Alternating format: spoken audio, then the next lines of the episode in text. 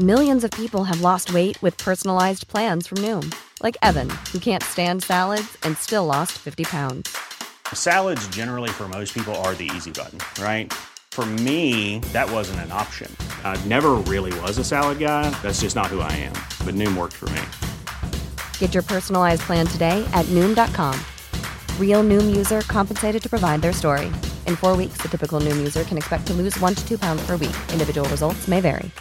Hey, I'm Ryan Reynolds. At Mint Mobile, we like to do the opposite of what Big Wireless does. They charge you a lot, we charge you a little. So naturally, when they announced they'd be raising their prices due to inflation, we decided to deflate our prices due to not hating you. That's right. We're cutting the price of Mint Unlimited from $30 a month to just $15 a month. Give it a try at mintmobile.com slash switch. $45 upfront for three months plus taxes and fees. Promo for new customers for limited time. Unlimited more than 40 gigabytes per month. Slows. Full terms at mintmobile.com.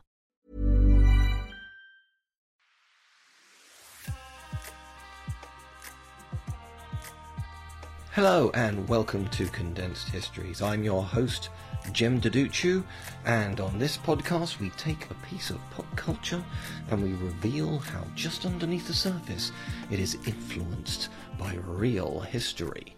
So what are we doing this time round? I guess you could say this riffs on a few things that we've talked about before. It is the 1999 movie Wild Wild West, starring Will Smith. And that, of course, means we're going to be having to talk about the subculture of steampunk. We're going to be talking about 19th and 20th century innovation. And we're going to be talking about how the film industry has changed in just 20 years. So, quite a lot to get through in this one. There is more modern history, I'll admit, on this one, but that's okay. I'm going to say that's fine. So let's cast our minds back. I don't know how old you were in the 1990s, or indeed if you were alive in the 1990s, but it was an exciting time to be alive and go to the movies. Because in 1995, Will Smith, who at that time was in the very successful and popular TV show Fresh Prince of Bel Air, that ran from 90 to 96. He had already had the start of a very successful rapping career, but he was also regularly on your TV screens. But then in 95, admittedly, he'd done some smaller movies, but he went big blockbuster for 1995's Bad Boys. Bad boys, bad boys, what you gonna do? What you gonna do? directed by Michael Bay. And because it was early Bay when he wasn't given an unlimited budget, it's one of the better Bay films. I miss you more than Michael Bay missed the mark when he made Pearl Harbor. I'm going to say that The Rock is probably the best Michael Bay film, but this was a really good, solid 90s style action movie. It's very sweary, people are shooting guns all the time, but undeniably, you had Martin Lawrence and Will Smith being these buddy cops, like Riggs and Murtaugh from Lethal Weapon, except both of them were black, both of them had attitude, and both of them could be funny as well as exciting on the screen. It's Mike Lowrey. He doesn't talk that way. Talk like him, like him. Try to talk sexy. Come on, come on. You don't sound sexy enough. And so we go to 1996 and we then take what was already a very successful career to a whole other level for Will Smith as we get Independence Day. Today, And if you haven't seen Independence Day, go and watch it. Fun fact.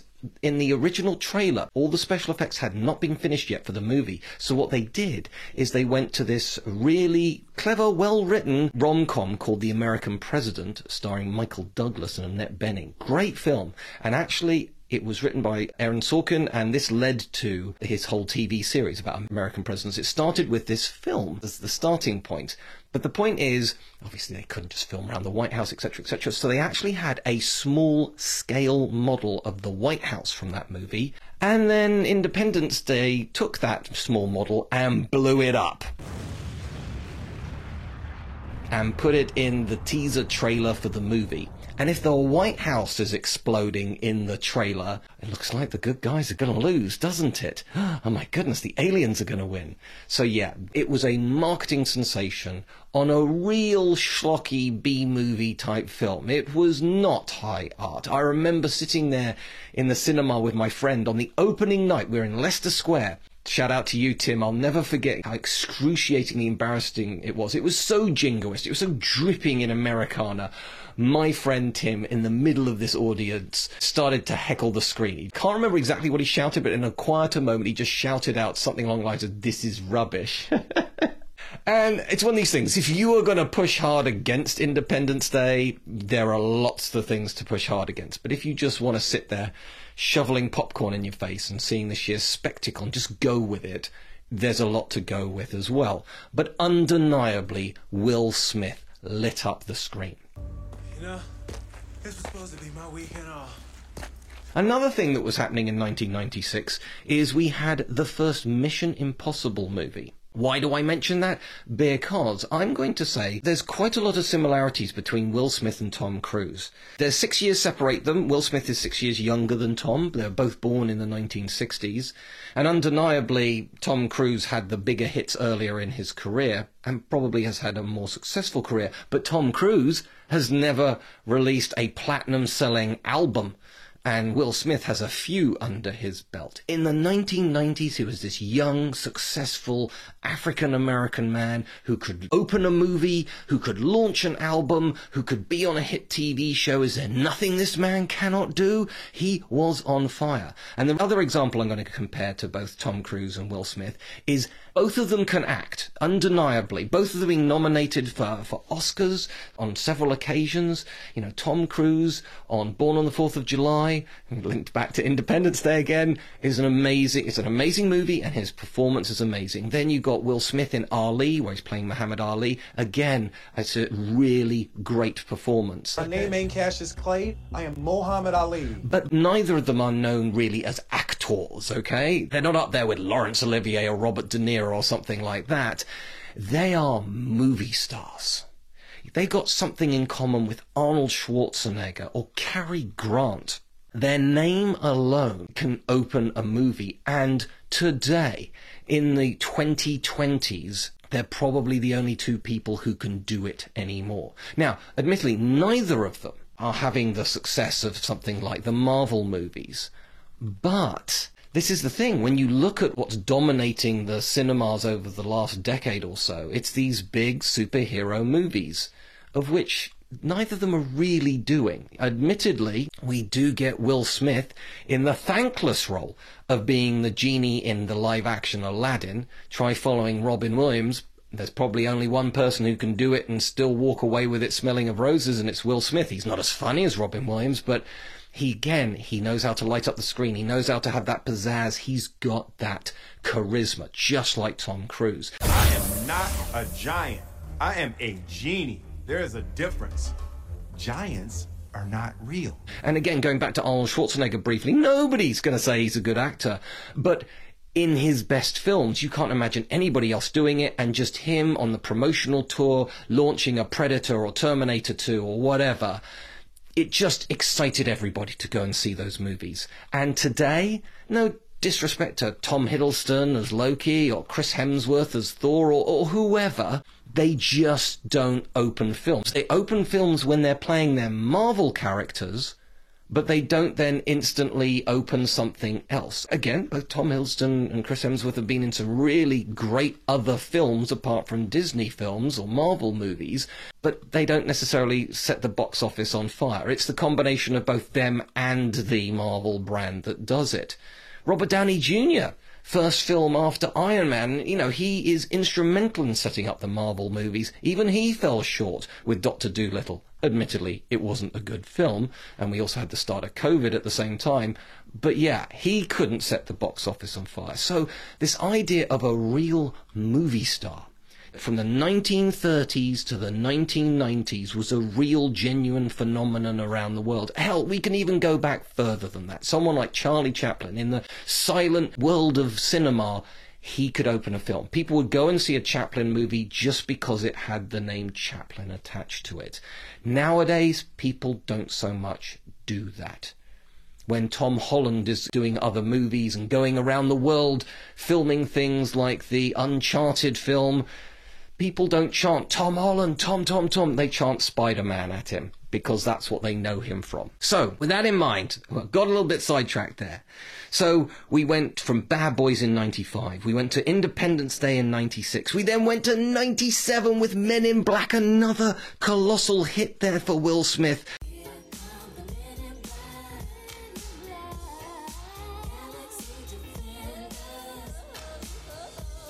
98, no summer movie for him that year, but he had Enemy of the State in November, which was another big hit, slightly different, more of a thriller kind of thing, less family friendly, more swearing compared to Independence Day and Men in Black, but a great film if you haven't seen it. But also, he had mega hits with Just the Two of Us and Miami. So he's again still in the popular consciousness. So, when it was announced that he's got his next movie coming out in 1999, Wild Wild West, people were just so excited about that. Will Smith even had an opportunity to work on this rather niche sci-fi movie where he got to play the hero from these people called the Wachowskis. How do you pronounce that? It's some film called The Matrix. No, no, no, I'm not going to do that. I'm going to do Wild Wild West. Which, if you haven't worked out already, Will Smith is on record for saying is the worst decision in his career. I digress. The point is that with Wild Wild West, the other zeitgeist that it was catching on in the 1990s is, and this goes back to Mission Impossible, lots of 60s and 70s TV was being turned into movies. You know, there were some slightly weird ones like the Beverly Hillbillies and out and out comedies from serious ones like Starsky and Hutch but you also had Mission Impossible. Most people today don't even realize it came from this original TV series. And it's the same, and a lot of people don't know this, Wild Wild West is the movie version of The Wild Wild West from the mid to late 1960s. So pretty much same time as Mission Impossible. Everything was set up for this movie to be a huge hit. The other thing is that Will Smith got to work with Barry Sonnenfeld again. Don't know who he is? He was a man who, again, just had the Midas touch in the 1990s. He had, another example of a TV series turned into a movie, directed the Addams Family movie of the 1990s, which was, again, very well received both commercially and critically. And he had also directed Men in Black with Will Smith, based on a comic, by the way so that when he's going to be directing the next Will Smith movie, it's going to be another summer film. It's got Will Smith in. Oh, by the way, the video on it, that was one of the most expensive videos ever made, and it sold by the truckload. And then the film came out, and it wasn't very good. Say, man, you don't get out my face, man. hit you so hard your grandpa gonna get a lump. And it was the first big box office disappointment in Will Smith's career. Now let's sort of like take it back a little bit. Should you revisit Wild Wild West? I've said that this is one of these podcast episodes where I am kind of riffing on previous things, because not everything I talk about I love. Like Robin Hood, Prince of Thieves, boo. And on this occasion, Wild Wild West. Doesn't matter if you're in 1999 or in the year that you're listening to this, it is still just a bad film. It's not through lack of effort, but people just didn't have that magic touch with it. You got Kenneth Branagh. Again, 1980s, 1990s. You want a bad guy? Get a posh British person to do it. Alan Rickman was amazing in Die Hard, and there are just loads and loads of examples of this. Even John Lithgow in Cliffhanger, a very good, underrated Sylvester Stallone action movie where he's hanging off cliffs clues in the name. Jonathan Lithgow, he's American, but he decided to play it with an English accent because by then everybody's expecting the bad guy to be British. Americans kind of have this weird relationship with Britain. I think that, look, they beat us fair and square in their War of Independence. Today, we celebrate. So we're kind of the bad guys there, but they do speak our language and they kind of like our culture, and probably more Americans like the royal family than people in Britain like the royal family. So this weird love hate relationship. I think that they think that we're generally smarter than them, but we've also got bad teeth, and so on. So it goes backwards and forwards. You know, they give us a compliment, then they pull the rug out from underneath us. But having a villain that's potentially somebody boo hissable and also potentially a bit smarter than you, well, you're kind of knocking down the aristocracy. You're knocking down the old world. It works on so many different levels. So yeah, let's get Kenneth Branagh in, a Shakespearean actor who in this movie, he plays a southern gentleman. So many British actors decide to go for the southern accent. Most people in America think we don't do a good job, but speaking as a Brit, that sort of broad Alabama drawl, it sounds okay to me, but it, it doesn't sound right to Americans, and that's fine. It's me, dear friends, alive and kicking. All I'm going to turn round and say, Dick Van Dyke and Mary Poppins. That is not, it's not even an, any accent in Britain, let alone a Cockney accent. Comical poem, suitable for the occasion, extemporized and thought up before your very eyes. I digress. So anyway, Kenneth Branagh, however, in this is not only a southern gentleman, but also he is disabled. He doesn't have the use of his legs. So he has this sort of wheelchair that sort of becomes almost like a a walking spider and spoiler for Wild Wild West because I'm I'm guys if you haven't seen it by now you're never gonna and if you are you've probably already seen this in the trailer or in clips or whatever the big bit at the end is with a, a huge giant spider so you know if you like it's it's foreshadowed that as he's sort of evolving his wheelchair he's involving his technology so with that in mind this is going to lead us into the area of steampunkness but why hasn't this aged particularly well? You should look at the lyrics. The second, well, I mean, at the beginning of the Wild Wild West song, it's like, wiki wiki wah wah. It's just gibberish, but then you get a little introduction about Jim West, hence Wild Wild West. So because he's Jim West in the Wild West. Are you getting this? Okay, this is also kind of Victorian era, cowboy era in America. Yeah, so he then introduced himself, but then the second verse, he talks about if he meets a woman, they're basically going to be naked pretty quickly. It's all like, wow, that's that's really assumptive, and probably wouldn't go down in the sort of like woke Me Too culture. Of the modern world. Salma Hayek's in it. I have huge, I have a huge crush on Salma Hayek, but also I love the strong character she tends to play. She's a formidable person in real life, and she tends to pick those sorts of people in movies as well. They can be very feminine, but very strong. But in this one, yeah, not so much. And there is the shot again in the trailer of her wearing pair of long johns, but she turns around, but you can see her bottom, and it's like uh, sort of objectifying women, and you know, so there's all this sort of problem there. Then, then, okay, there's got to be the banter between the good guy and the bad guy. He's a southern gentleman. It's the 1800s. What does he do? He makes various racial comments to Will Smith, which probably is appropriate for the time, but really isn't appropriate for an audience of the 1990s or at any other time in the 20th century. So how does Will Smith fight back? he tells disablest jokes back at him. So nobody is looking good or sensitive in this situation. It just, it, it's tone deaf. It was tone deaf in 99. It was criticized about all this stuff in 99, but it's only got worse. It has not aged like a fine wine, okay? So, this really is just a disastrous mess of a film. However, it was based on this TV series, which, and it is quite true to the TV series, because like the TV show, it's full of gadgets. It's full of this steampunk nature. About to explain what that is in a moment. But the idea is that, yeah, they could be, yes, they ride around on horses. Yes, they've got a six shooter, but they've always got a little gadget to try and help them in a situation. And as I said, the bad guy has a giant steam powered mega spider robot type thing at the end. None of this is historically accurate, but it creates a certain genre and style. So, yeah, that's what it was like in the old fashioned show. In essence, the Wild Wild West TV show was Mission Impossible, but with more fun and stuff. It's sort of like more happy-go-lucky. It was a bit lighter than Mission Impossible. However, it was basically Mission Impossible set in the Wild West era. And it was a successful movie, a successful show. You know, you know, if you get past one series in the 1960s, you're going to be a hit.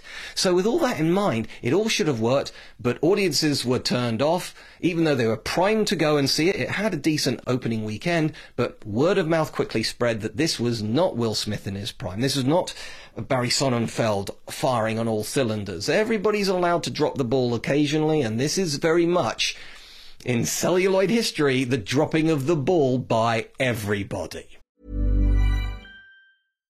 One size fits all seemed like a good idea for clothes. Nice dress. Uh, it's a it's a t-shirt. Until you tried it on. Same goes for your health care. That's why United Healthcare offers a variety of flexible, budget friendly coverage for medical, vision, dental, and more. So, whether you're between jobs, coming off a parent's plan, or even missed open enrollment, you can find the plan that fits you best. Find out more about United Healthcare coverage at uhone.com. That's uhone.com.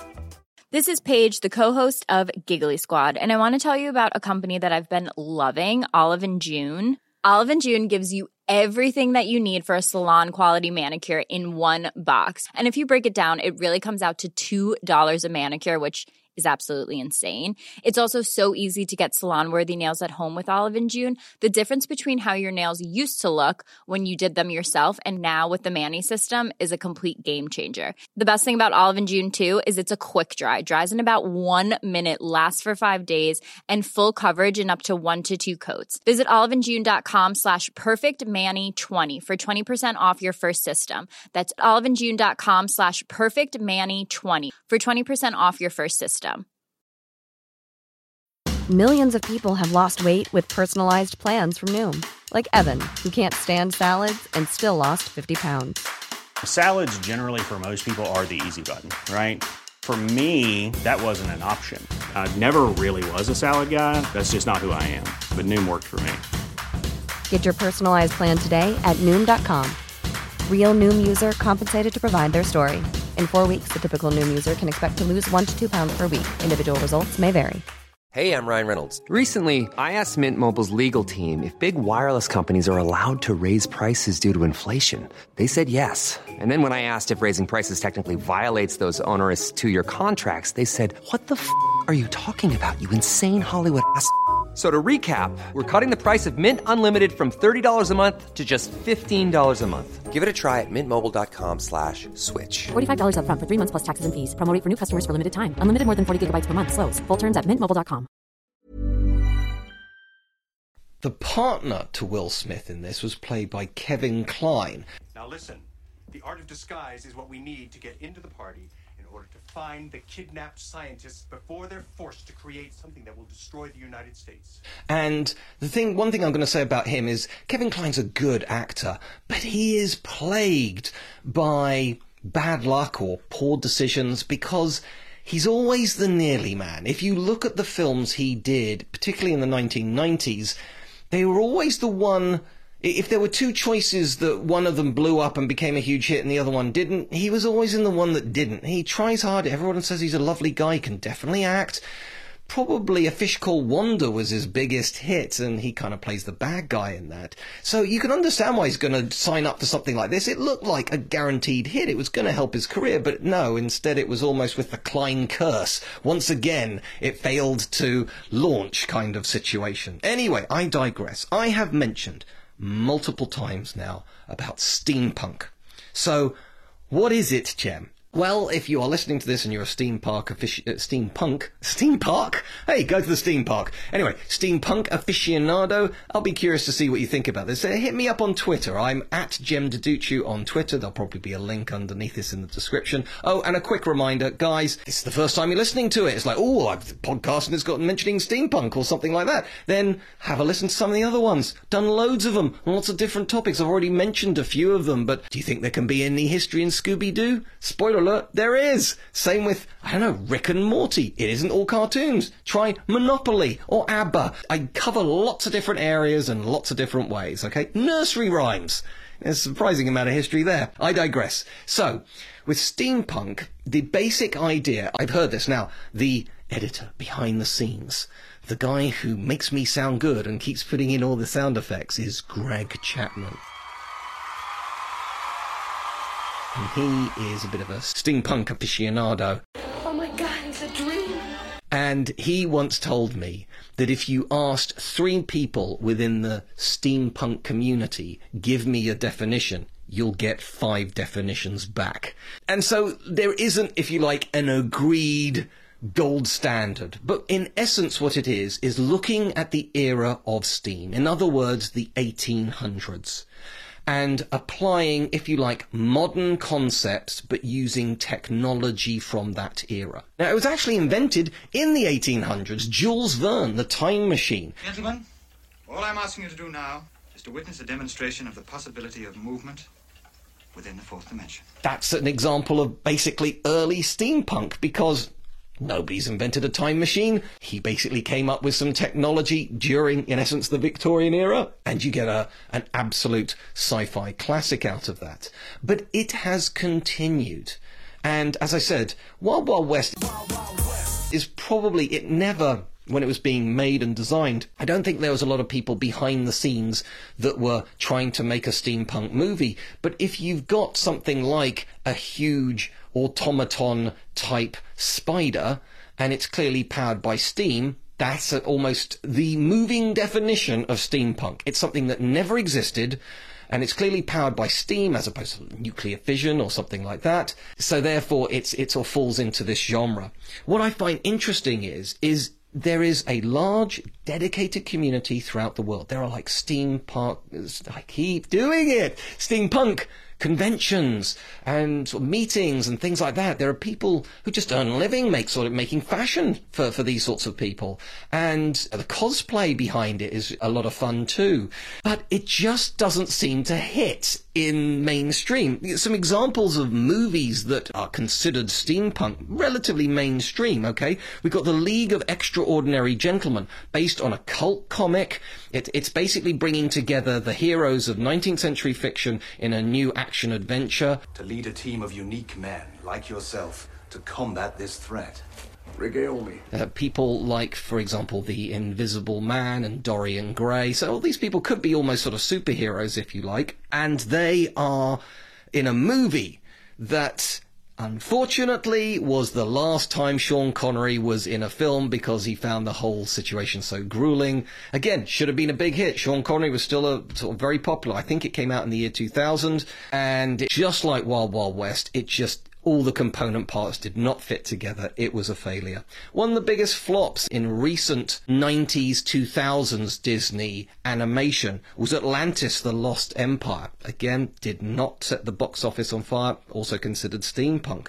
You've also got things like Mortal Engines that came out only a few years ago, based on a series of books. Really clever idea, or really fun idea, where in essence you've got small towns and cities on massive, huge tracks, and they're sort of like all fighting each other. Great idea. The movie was very derivative, but it did undeniably look very impressive in the cinema, and it bombed. It bombed hard. I once saw a Mark Kermode saying when it comes to a new sci-fi franchise, you either need a big name brand, or you need a big name director, or you need a big star to make it work. And he goes, I'm worried about Mortal Engines before it even came out because it was originally meant to be directed by Peter Jackson. So you've got the director, but he ended up getting sidetracked on another project. So he ended up producing it.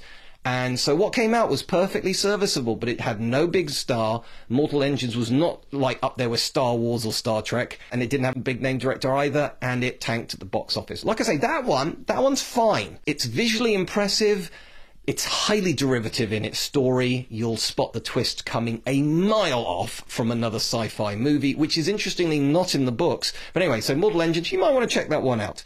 League of Extraordinary Gentlemen, read the comics, they're really interesting. Don't watch the movie. Atlantis, The Lost Empire's fine, actually, if you want to watch a kid's movie, which is a bit, it's just slightly, tiny bit darker than your average family friendly movie. Might want to check that one out. TV. You got things like right now Carnival Row on Amazon. So, you know, that's actually relatively successful. And a lot of anime, a lot of Japanese stuff. There's literally one called Steam Boy, for example. And Full Metal Alchemist is another good example gonna do a whole podcast at that at some point, not now, okay? So steampunk, if you like, is a wonderfully freeing idea. More recently, in July of 2021, Netflix launched America the Motion Picture. This is ludicrous, by the way. I liked it. If you're not going to go on its journey of ridiculousness, then you will hate it. Now, look, I'm Mr. History, and if the opening of this movie is how George Washington was best buds with Abraham Lincoln, who is then murdered when they go to the theatre together by Benedict Arnold as a werewolf. Everything I've just said happens in the first 10 minutes of this thing, and yeah, that tells you everything you need to know about the history in America, the motion picture, but it is very steampunk. And almost all of these at some point have to have a Zeppelin. That, that's, that is super, super steampunk. And indeed, Greg, who is editing this right now, actually created a short mini series called The Last Airship, a steampunk self-funded. I think you can get it on YouTube. It's really fun. Give it a go. He's thinking about doing a second sort of uh, second episode or, or sec- not so much episode, second series, that kind of thing. And what you have to understand is this is a guy on a budget of four pounds fifty-two. It is amazing what he gets done for that limited budget. With all due respect to you, sir, my airship can outrun any of your steamships and I have the finest aircrew anywhere in the world. It even sort of like computerized special effects. So 10 out of 10 to you on that one, Greg. That was so much fun to watch. Uh, But again, it follows the rule of there is a Zeppelin in it, as do most of these things have them. I completely digress on that one. And look, for, for the record, we're talking about steampunk. There's even something called diesel punk, which is sort of taking the uh, ethos and style of like the 1940s and 1950s, and again imagining like it's modern day. So a classic thing from diesel punk would be something like mech walkers during World War II. That never happened, but that fits in there. But rather than steam, they're using clearly petrol-driven engines. But the thing this, of course, highlights is the sheer amount of innovation that happened in the 19th century. Now, absolutely, if we're talking leaps over a century, we can go to the 20th century, that's an even bigger leap. But what I find fascinating is if you look at the average person working in the fields in 1700, and then look at that family in 1799, they're still working in the fields. And basically, from 1799, you can roll it back to basically the time of the ancient Babylonians, and not that much has changed. Oh, Jim, what about gunpowder? Yeah, fine, you got gunpowder. But boats existed back back then. Agriculture existed. Walled towns and cities existed. You know, there was none of the huge innovation. But these people's descendants, if you look at 1800 to 1899, the world changed more in that one century than it had done for a thousand years. It is amazing. Now, what's interesting is some of this stuff had been invented earlier, but became mass produced and revolutionized. The Industrial Revolution is the single biggest thing to have hit humanity and planet Earth for better and for worse. And that all happened in the 1800s. And the thing that took me a long time to work out as a child is that Queen Victoria stuff was happening at the same time as the cowboy stuff in America. Now, to Americans, cowboys are, if you like, the legendary period. What cowboys are to Americans is a bit like what knights in shining armor are to Europeans, for example, or samurais to the Japanese. It is a time of myth making. We know that it's a period of history but there are far more legends in that period than there are hard facts. And if you like, well, as soon as you start looking at the real facts, it makes the myths fall to pieces and it makes everything so much more disappointing. So sorry about that. But as a kid, because the Wild West was fun and exciting, I assumed because America, when I was a kid, was global number one, and clearly cowboys are American, America in the 1800s was number one. And they really weren't The whole point, if you like, about the Wild West is the frontier, is the fact that people are living, in essence, in shanty towns, slowly trying to build this country called the United States of America. And the critical thing was the building of the railroads. Now, the steam engine, technically, was invented in ancient Greece. Yes, no, you heard that right. Somebody managed to create a ball full of water, which they put in a stove and got it to spin. Basically, there you go, steam engine. Locomotion, an actual steam engine that moved, was created in the in the 1700s, but again, the mass production of railroads, basically girding the entire continent of America from coast to coast with a railway network. That was all 1800s. A lot of that pop crops up in cowboy times as well. In same thing in Europe, and you know at that time you got places like France and Britain having empires, and where do you think the railroads were built in India? It was built by Indians with British money. So the point is, transportation's one thing. Of course, we can talk about war as well. We've got things like for example, hydraulic artillery. We've got breech loading rifles. In other words, rather than the silly musket things, which basically, I mean, you can talk about matchlock and flintlock and all this kind of stuff. But really, once guns were on the battlefield from the 1600s onwards, until you get to the late 1800s, it was all about shoving a pellet down the barrel of the gun.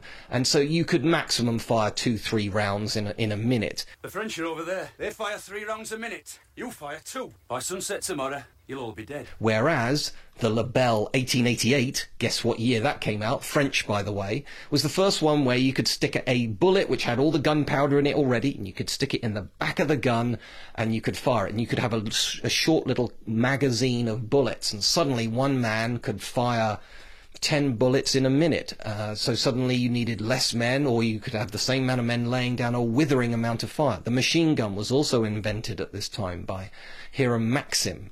Uh, he was an American, but he gave the, the gift, in inverted commas, commas, of the first machine gun to the British. So yes, okay, there's there's obviously the militaristic side as well, but when you look at shipping as well, 1800, everybody's got a sail. By 1900, then the wooden boats are gone. They're all now metal, and they're all run by steam or sometimes coal or whatever. And so yes, so you you suddenly got much faster ships, being able to carry much larger cargoes across the world. Suddenly you could travel the Pacific and you weren't going to sink halfway across the Pacific Ocean. So the network, if you like, the British Empire needed this innovation so that things could happen. Classic steampunk kind of thing. Charles Babbage almost invented, in essence, a clockwork computer. He didn't quite get there, and yes, we then get to Ada Lovelace, and you get some people saying she was the world's first computer programmer. She came up with a theoretical system for Babbage's computing machine that was never finished. That's not, look, 10 out of 10 to her. She was an amazing mathematician. She has a really fascinating life. However, I think saying that she was the world's first computer programmer is overstretching the facts on that one. I do apologize on that. But we, we do have signs of computation, of mass transportation. Yes, sadly, war. We got physics as well, innovations through physics. Of course, you've got people like Charles Darwin, but you're getting astronomy improving, improving all this time as well. So there was just a period of huge improvements over this one century, and really the world was kind of unrecognizable from 1800 to then 1899 mass schooling. Children are going to schools as opposed to 1800 when they're going to be working on the farms. And of course, the other thing about the Industrial Revolution, you need to have workers. So, whereas in 1800, the vast majority of somewhere like Britain was working in tiny little villages and hamlets. It was very rare. To, in terms of the percentage of the population, it wasn't even a quarter of the population living in towns and cities, you know, large towns and cities. But by 1899, the majority of the population were living in large urban environments. So the way we lived changed in that hundred years. And so steampunk kind of glamorizes this and, and sort of takes this spirit of revolution and innovation and taking it even further into the world of fantasy and, and making it fun as well. Now look, undeniably, you can take all that and then go from 1900 to 1999, and you've got flight, you've got nuclear power, You've got the internet. You know, these are huge. TV, radio. Technically, radio was around before that. So was telephones as well and telegrams. That was all 19th century. But undeniably, the communications revolution of the 20th century is probably the biggest thing that happened there. That plus flight as well or I think you have to be technical here, heavier than air flight, because the Montgolfier brothers 1783, they went up in a balloon. So that's even pre-French Revolution. There was flight, but they were using something that was lighter than air, and also they couldn't steer it. They were at the mercy of the winds. I digress. So yes, the 20th century is still hugely innovative. 21st century, what have we created in the last 21 years? I mean, we're already almost a quarter of the way through the century. What big leaps have we had? The answer is nothing really. The internet's already been invented. Social media, you, you, know, you can argue the use of the internet is enhanced, but it's not the same leap as something like flight. And yes, we are now getting things like space tourism, but that also had already happened, and people had already gone into space as well. So I'm not sure if we're going to see the same amount of innovation in the 21st century as the 20th century, but undeniably, it's the 1800s and 1900s that just changed the world to the point of almost unrecognizableness. And this is something I find absolutely fascinating. So yeah, there we go. We've got the, the world of steampunk, which I've finally been able to say correctly first time. We've got the, the world of Will Smith's career, and look, he's doing fine. He's, he's still very bankable. And like I say, him and Tom Cruise are probably the only two genuine movie stars still out there. And so, yeah, so let's not feel sorry for Will, but we can all absolutely turn around and say, Wild Wild West was not that good. But there are lots of other great Will Smith movies, and maybe you want to snuggle down with one of them this evening. Thanks very much for listening, and as always, hopefully, see you soon.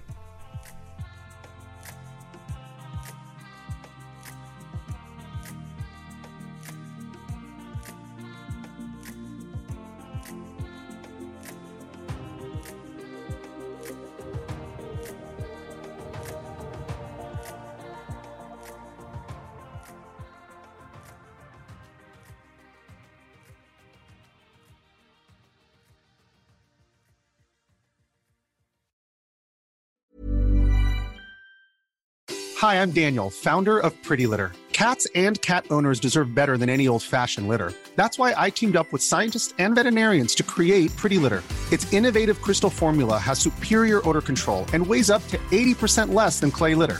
Pretty Litter even monitors health by changing colors to help detect early signs of potential illness. It's the world's smartest kitty litter. Go to prettylitter.com and use code ACAST for 20% off your first order and a free cat toy. Terms and conditions apply. See site for details. Even when we're on a budget, we still deserve nice things. Quince is a place to scoop up stunning high end goods for 50 to 80% less than similar brands. They have buttery soft cashmere sweaters starting at $50, luxurious Italian leather bags, and so much more. Plus, Quince only works with factories that use safe, ethical, and responsible manufacturing. Get the high-end goods you'll love without the high price tag with Quince. Go to quince.com/style for free shipping and 365-day returns. Even when we're on a budget, we still deserve nice things. Quince is a place to scoop up stunning high-end goods for 50 to 80% less than similar brands. They have buttery soft cashmere sweaters starting at $50, luxurious Italian leather bags, and so much more. Plus, Quince only works with factories that use safe, ethical, and responsible manufacturing. Get the high-end goods you'll love without the high price tag with Quince.